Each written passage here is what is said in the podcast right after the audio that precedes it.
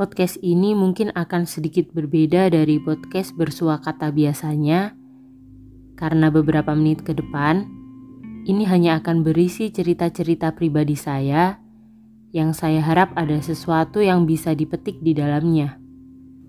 Entah berapa orang yang nantinya akan mendengarkan, 10 orang, 20 orang, atau ternyata satu orang, yaitu saya sendiri saya tetap berharap ini akan jadi pengingat dan menjadi manfaat untuk diri sendiri dan orang lain. Cerita dimulai saat saya membuka kotak yang sebenarnya menjadi tempat lampu tidur.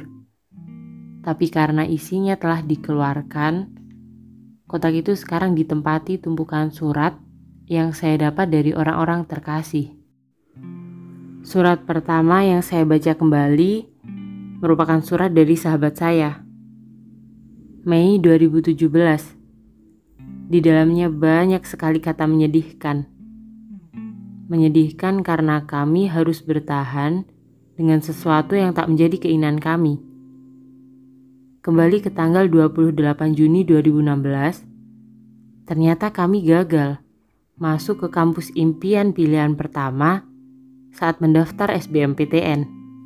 Di tahun-tahun pertama semua terasa menyedihkan Katanya, tidur menyedihkan, berjalan menyedihkan, makan menyedihkan, mengerjakan tugas menyedihkan, mengingat semuanya menyedihkan.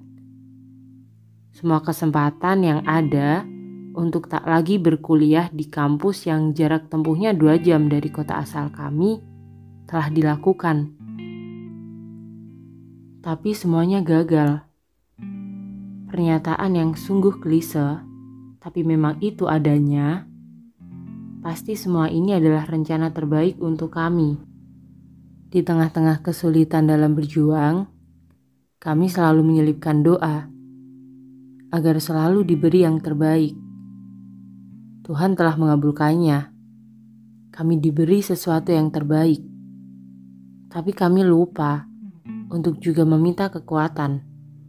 Kekuatan untuk menerima segala yang terbaik dari Yang Maha Segalanya.